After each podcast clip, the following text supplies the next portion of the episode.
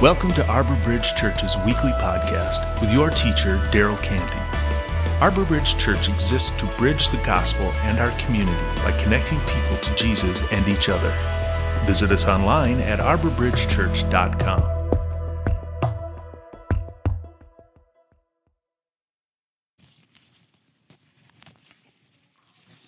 Mm-hmm. Uh, I... I uh... Although you may not be as eloquent as Jaeger was, just was, I hope that you are doing similar, you are taking note or writing down or thinking of how God's grace is, is being extended to you. Uh, sometimes, uh, you know, like, like they mentioned, you won't pick up on it until you just have a chance to step back and think, Ah. So I want to thank Jaeger for sharing how, how grace has been extended to them. Um, I appreciate I, I, when our church family is willing to share. So great. Uh, we, we need each other. You need to hear from other people other than just me. Um, so uh, you know, last week I asked I asked everyone to think about and write down how God's grace has been ex- shown to you in your life. I hope you did that. Um, I hope you're willing. Um, what I what I find is that when we interact with each other, and sometimes you will ask me to do something along with you in your spiritual disciplines that, that I wouldn't have normally done on my own. Um, you saying, "Hey, Daryl, I'm fasting this week. Would you fast with me?" And I'm like, "No, I don't want to do that, but I might do it because of you." Um, when I'm asking you to do things, we get stronger together. Um, This this principle applies to like uh, when in fitness or working out. Sometimes you've worked out and you've you've got to the, the point where you're going to get the strongest that you're going to get on your own, and you have to involve someone else to help bring something else in that you wouldn't have normally picked. Um, so I hope you did that. I hope you did that this week. Is write down how God's grace has been shown to you. I used the example last week of how God's used my family to to remind me of His grace. I most certainly um, have needed His grace. Uh, as a father, as a husband, um, it is just, it's just a, oh, it's just an understatement. My family is often very generous to me in that uh, they look past my bad and look towards the, the goodness that, that Jaeger was talking about. They look past my bad and look to that um, and remind me of that. Uh, they remind me consistently that that's what God does for me. Um, and it's just very generous of them, and it's a physical picture of what God's done for me through Jesus Christ.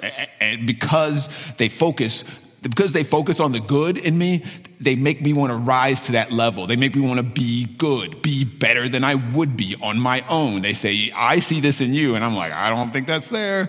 But if you see it, I want to live up to it. I want to live up to the greatness that that you you see in me, and th- that's what humans do. Um, that's what humans do. We we want to we want to live up to that greatness others others see in us. Because what naturally what comes naturally to me is selfishness. Um, a, a Jesus follower named Paul, uh, who is the author of a letter that we call Titus, says, says it this way. He says, "I was foolish, disobedient, deceived, enslaved by all kinds of passions and pleasures."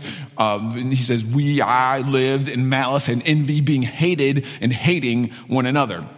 Uh, and for my I'll just do it for myself. I won't include you. I'm foolish. Let me talk, talk about that. So like when I'm in an argument with my wife and halfway into the argument, I realize that I'm wrong, but I don't admit that. I keep going anyway.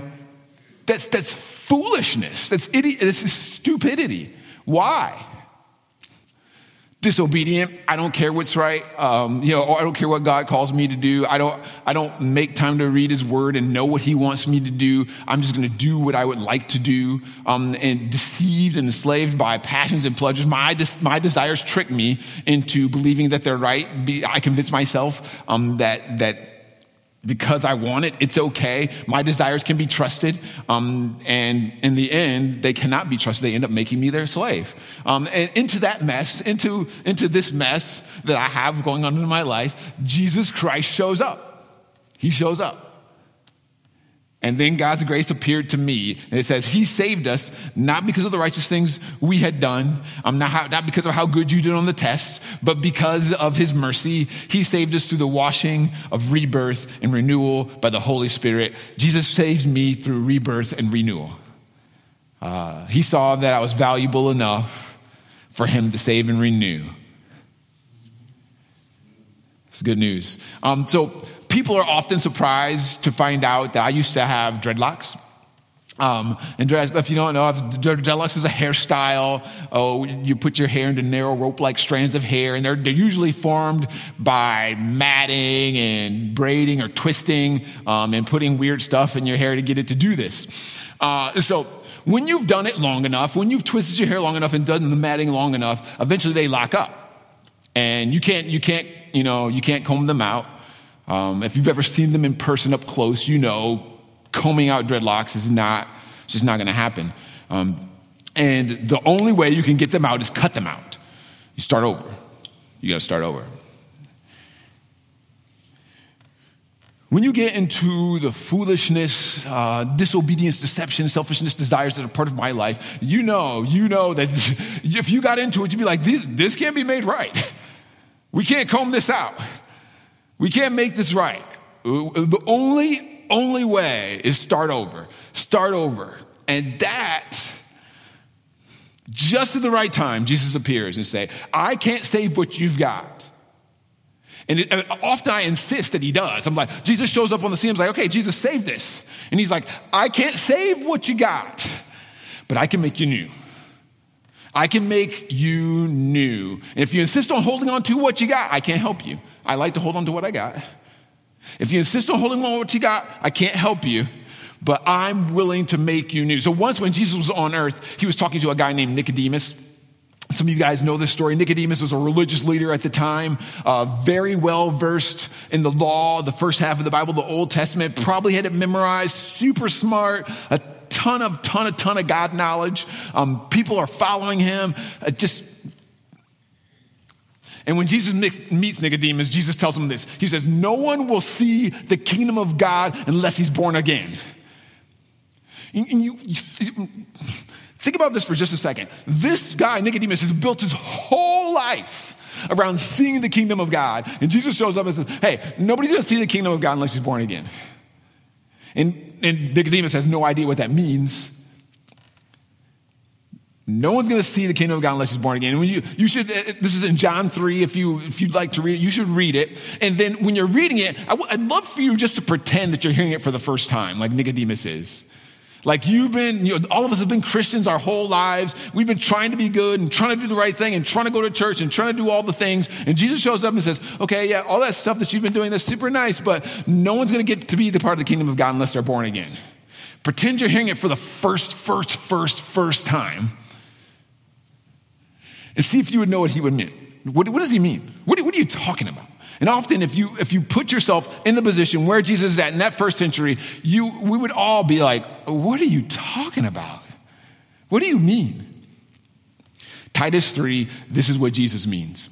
This is what Jesus means. This is what he's talking about. He's rebirth, renewal by the Holy Spirit. I can't depend on my strength or my study or what I know or all the things I've done to, to enter the kingdom of God. I can't depend on that. He's got to do something in me, throw away the parts in me that, that want to run the show or want to be independent, and instead depend on him by praying to him and saying, I don't know what I'm doing.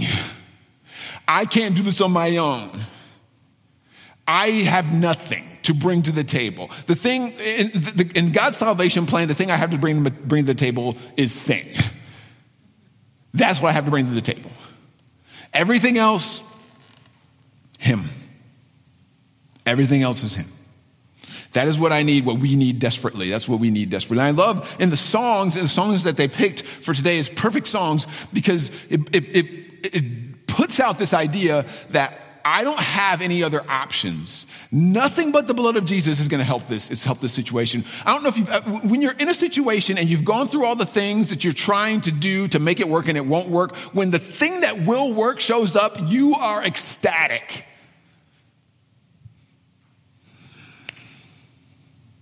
As I was getting ready for this message, um, one of the phrases that that came up that I thought about and I wanted to share with you, and it was disturbing to me, so I want to share it with you. Um, is this phrase that many of you know, most of us have heard before? Power corrupts, and absolute power corrupts absolutely. Um, again, you, you've probably heard that before. Um, is, you know, it's the idea that power will make you bad, and, and absolute power um, will, you know, when no one can challenge you, will fully and completely make you make you terrible in, in some way. Um, so the phrase comes from uh, from an English noble, nobleman uh, named John Acton, Lord John Acton, and here's what he wrote in a letter. The exact words he wrote is this: um, "Power tends to corrupt, and absolute power corrupts absolutely. Great men are almost always bad men." Um, and, and he says this because he's seen it. This is what this is the life that he had seen. You know, when when kings and people like that were ruling uh, at that time, he would see them, you know, be these guys that who he, he interacted with, but they would rise to power, and he would see, he'd feel like they would just become these terrible, terrible, terrible people, and they become tyrants that.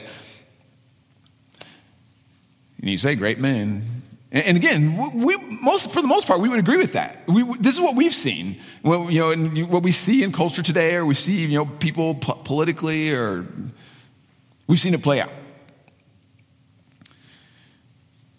Let me share this thought with you, though.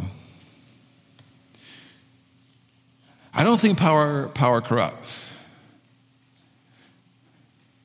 and I don't think absolute power corrupts you absolutely. I don't think power, I don't think that's, that. Uh, power just reveals who you already were. Power just reveals who you already were, what was already there. When you have the power and no one can stop you from doing what was already in your heart, and the truth is, it's already been there. You just haven't had the opportunity to express it. But now that you have the power, you can do whatever you want. When you have the power, you have what you need to express what's in your heart. And, and, and many of us, if you know, I, I was, so when I was writing this, I was going to write all of us, but I, I, I won't, because all is such a. So I'll write many of us, but I probably really mean all of us. Um, If we if we were under the right amount of pressure, and we had the opportunity, and we had enough power, we would find ourselves becoming someone like Lord Acton's talking about.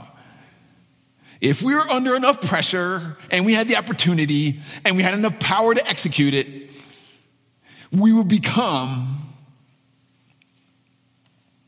Maybe you don't agree with that. And, and um. In two thousand twelve, the Journal of Applied Psychology had this article in it about power and evil. Um, and they did some research and some experiments on people, and this is the, the go through. They go through this whole big thing, and then at the end, at the end of their article, this is what they say: power doesn't corrupt; it heightens pre-existing ethical tendencies. And, and, and in Titus three. Paul goes through my, my ethical tendencies. He, he, he lists them out, um, the, these pre-existing things that are in me. In fact, in another place, he says it like this. He says, things were so bad, Daryl, you were dead in your sins. And Paul uses this really strong language to make the situation clear. And when we read it, it doesn't, maybe it doesn't sound very clear to you, so let me, let me, I'm gonna say it, let me say it like this. He doesn't say that you're sick. He doesn't say that you're really, really sick. Because when you're sick or you're really, really sick, then, you know, you, there's still hope. So I shared with you, some of you guys last week, that um, my uncle recently passed away. Uh, and he had stage four cancer. Cancer. So um, as, as soon as he got the diagnosis, they they moved him pretty quickly to keeping him comfortable um, and helping those of us, you know, who are going to be left behind process his death. Um So while we're while, while my family's in the hospital, you know, we got this. They, they gave us this gigantic room, so our family could come on a regular basis. So typically there are like, you know, five, six, seven, eight, nine, ten people in the room all the time, sitting there with them, waiting. People would come in, and they would say things to us like, "Oh, we're we're praying for his recovery. Um, we're praying that he gets better." And, and even though my uncle wasn't conscious, they would go up to his bed and they'd say, "Come on," and his name's Reggie. "Oh, come on, Reggie, you can do it. You can get out of here. We still need you." And they, they would they would say things like that, you know, over and over again. And again, I, that's fine with me. If they wanted to say that, that's fine. If that made them feel better, I'm okay with that. I, you know, but the, the, our family sitting back there, you know, and we were like, Here's the interesting thing. At his funeral, which was a week ago yesterday, at his funeral, guess what? None of those people showed up saying, come on, Reggie, you can do it. You can pull through. Nobody said that at the funeral. Isn't the same God you praying to who, who can make him, who gets healed from stage four cancer, the same God who can raise him from the dead? So wh- how come you don't show up at the funeral saying, hey, Reggie, come on, you, you can do it? Here's why. And this, and this is why Paul said, he doesn't say, you're sick to death in your sins. He comes up and he says, you are dead in your sins. And ain't no rehab or ain't no, he, not, there's nothing that's going to help you. You're going to be dead. And I am going to have to ask God to get involved and raise you from the dead. And when I approach my sins, I don't think of it that way. I think of it as, if I try really hard, I can get out of this. Like, like I need rehab. I don't need rehab. I need re-washing. I need rebirth. I, when Jesus shows up and says, ain't nobody getting to the kingdom of God unless he's born again. I can't make that happen. Jesus is like, correct. You can't make that happen. So what are you going to do? What are you going to do? And this is why Paul's using such strong language. You are dead. And in our in our culture in America, we like to think, well, I'm I'm, I'm mostly good, even though I do some bad things. He's like, no. No. And this is why, this is why America misses the message of the gospel. Because if you can't start with the idea that you're dead, then why do you, you don't need to be raised from the dead. You don't, you don't need to be saved from anything. It's so, so, so important that we begin with this idea. We are dead in our sins. And if, and if given the right amount of power and pressure and opportunity, we would see that our sins are greater than we can imagine. And it's so very important that we believe this. And if we don't, grace doesn't make sense. The cross doesn't make sense. And if you think we're good, if you think we're, if we think we're good, when Jesus shows up to save us, we're like, save us from what? But if we understand our situation, it's a beautiful. If you understand your situation, look, I, nothing but the blood of Jesus is going to help this situation. Nothing but the blood of Jesus is going to help me in this situation. The kindness and love of God, our Savior, appeared. He saved us not because of the righteous things we had done, but because of his mercy. He saved us through the, through the washing of rebirth and renewal by the Holy Spirit because we couldn't do it. He put, when, whom he poured out on us generously through Jesus Christ, our Savior, so that having been justified by his grace, we might become heirs, having the hope of eternal life. This, this is a trustworthy saying. And yes, he has to put that at the end because people are like, oh, I don't know if that's true. No, no, no, no, no. This is a trustworthy saying. Don't trust your feelings. Don't trust what you think. Don't trust your, your intuition. This saying, you trust that. You trust that. This is what we talked about last week. God's love and kindness show up at the, just at the right moment. In another verse, he says this. He says, just at the right time when we are still powerless, Christ died for the ungodly. And not because of what we had done, because he's gracious. He made us new so that we might have the hope of eternal life. And Paul finishes his statement by saying, this is true.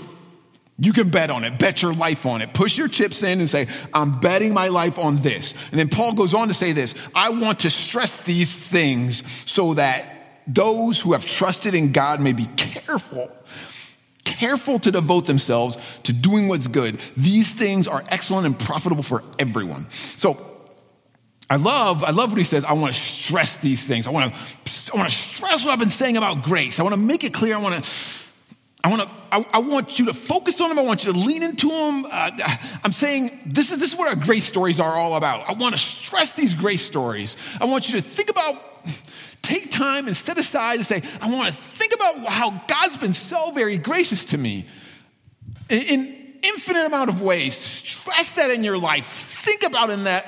Dwell on it so that that can bring out something in you that wouldn't be there if you didn't think about that. This is why I'm, I'm, I'm drawing you in. I'm, I'm begging you. Write these things down. Think about, th- think about, like Jaeger said, think about what God's done graciously to you. Make them clear. Stress them. And when you do, then you will be careful. In your life, you'll wake up and be like, whoa, I want to be super careful and cautious. When I wake up, I'm not often not careful. Not careful to do anything except what I want to do. He says, no, no, I want you to be, I want to stress these things so that makes you be like, I want to wake up today and be super careful that everything I do, responding to that grace. We used to live by the desires in our heart. That was no good, so we switched to like, you know, maybe that was no good for you, so you switched to trying to be good or do what people in your life wanted you to do, maybe what culture wants you to do, or what church wants you to do, or follow the Ten Commandments or things like that, and you can't do that. So for Jesus followers, if we're willing to stress, stress to ourselves the importance of God's grace in our lives, God says this. This is what he says.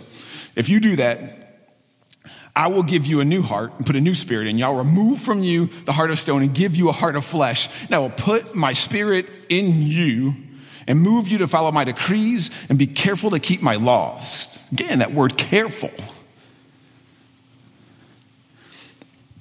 So if you're willing to do what I say, or just, you know, this, this idea that I'm asking you to do, if you're willing to stress the grace of God in your life and think about that and lean into it and write it down and dwell on it and meditate on it, if you're willing to do that, then God's going to do this. He's going to do this for you.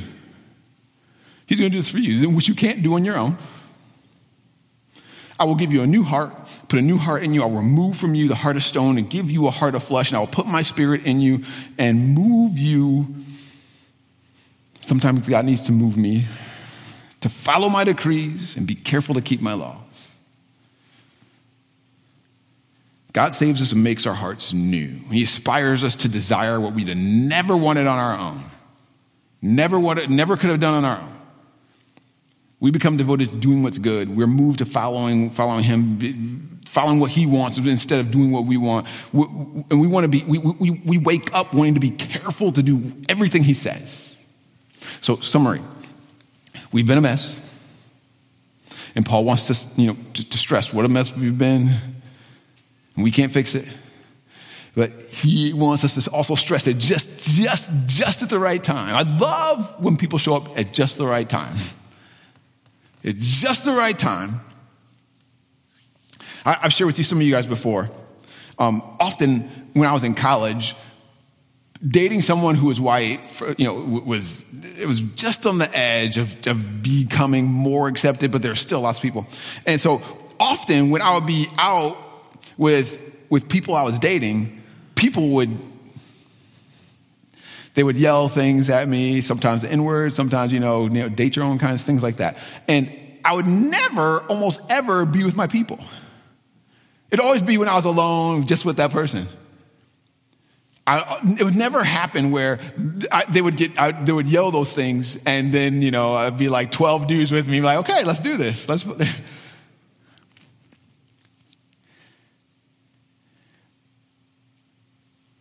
What Jesus is saying is this idea: you're out and about, and somebody is yelling at you and wanting to fight you and up in your face, and they're stepping up on you. And as soon as they get right up in your face, your boys come out from the bathroom, like all surrounding you. And you're like, this is exactly the right time for you guys to show up. So glad you're here. Jesus is saying this. You were in the most desperate situation. You were about to get your butt kicked. And just at that right time, I showed up right behind you. I said, let's do this. Let's take this on. That is super good news. And because he showed up at that time with that timing, that makes you want, let me, let me just, I want to remember that one time where Jesus say he showed up at the, just at the right time to save me. Let me dwell on that. Let me think about that. When you do that, he gives you a new heart to want to devote yourself to doing what is good. So before I end today, I want to I want to be specific about some of the good that Paul's asking us to be about. devote ourselves to, that God's going to inspire you towards. And so, and let me let me let me bring this up to you. So I'm going to give you a list of things to do, you know, good things to do. And that's that's normally what we do at church. Okay, do the good things. And what you might want to do is jump to just doing the good things. Don't jump to doing the good things. Start with the grace. Start with the grace. Remember his grace. And he's going to inspire you to doing the good things. Those of you guys who've been doing that, here. So in the first, the first verse of chapter three of Titus, Paul tells us, remind your people of what is good. So as a pastor, um, sometimes, you know, when I get to speak to you every week, I feel a lot of pressure to come up with new things. You know, some of you guys have been Christians your whole lives. I got to tell you something new that you've never heard before, or tell you something that you, you know. And, and Paul said, no, no, no, no. Here's what I want you to do. Remind your people of what is good. Remind them of things they already know. Remind them of, remember, remember when God said this, come back to that. This is, this is my job, and not, this isn't just my job, this is your job. Remind, we're supposed to remind each other of what is good. Do you do that?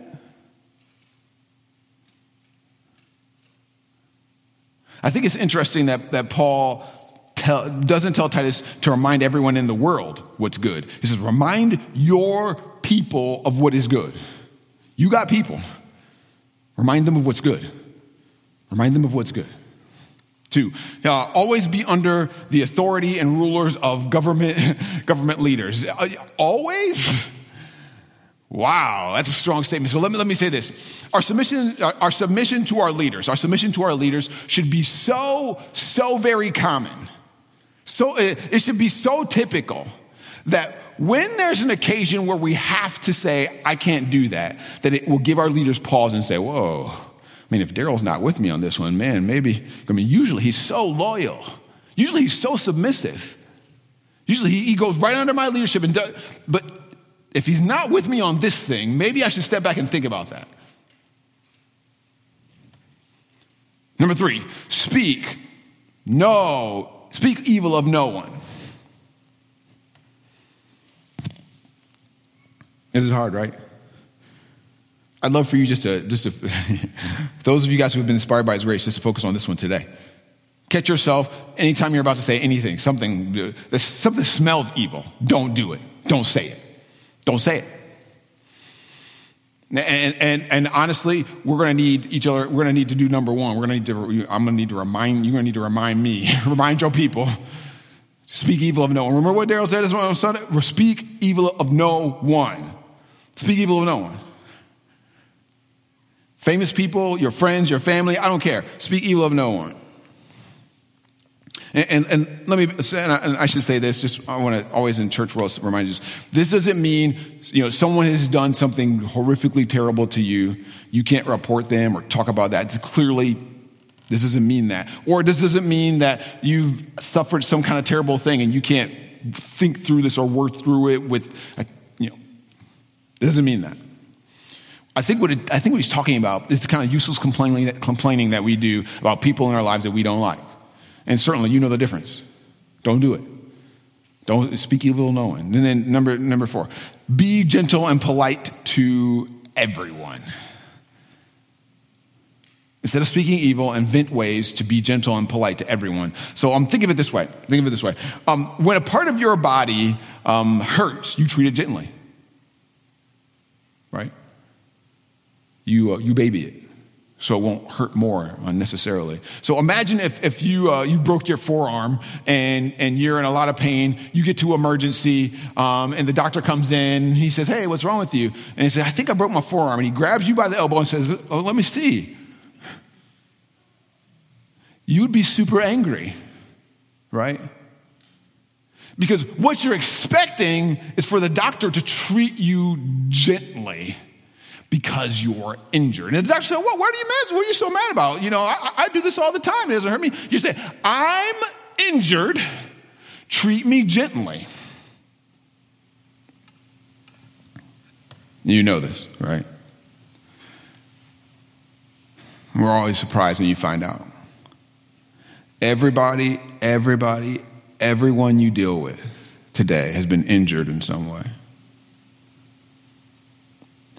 Walking around injured by their parents or their friends or how somebody's treated them. And you don't know. You just don't know. And since we don't know, we deal gently, expecting that they are injured, because they probably are.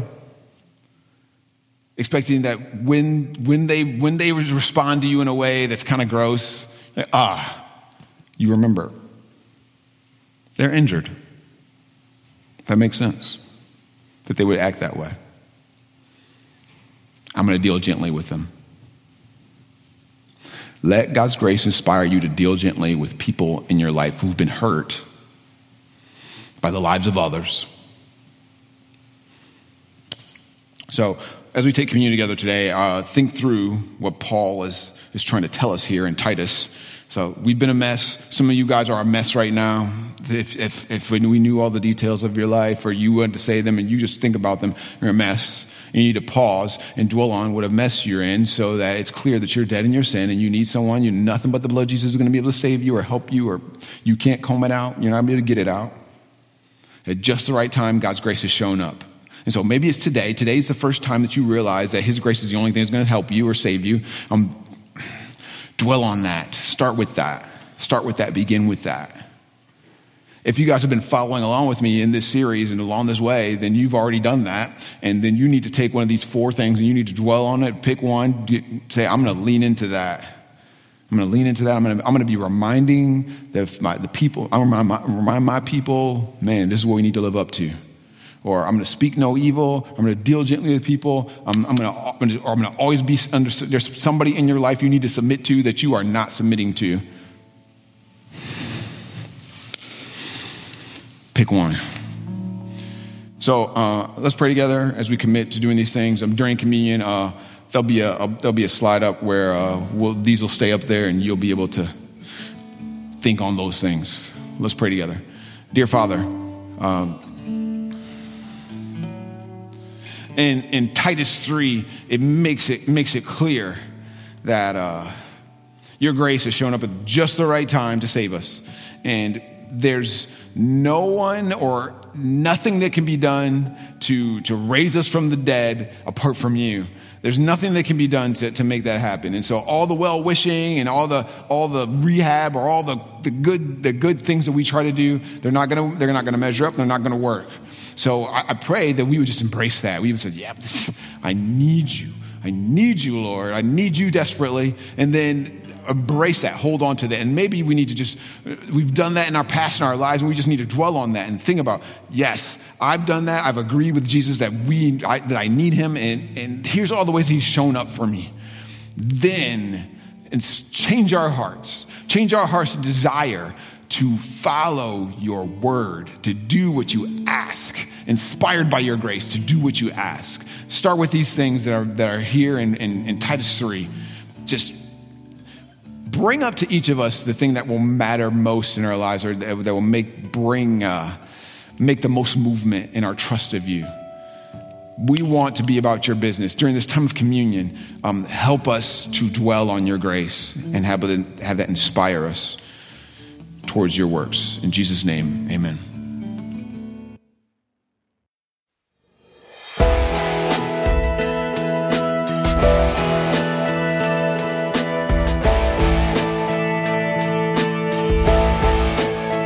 Thank you for listening. If you would like more information on our church, visit us online at arbor bridge church dot com.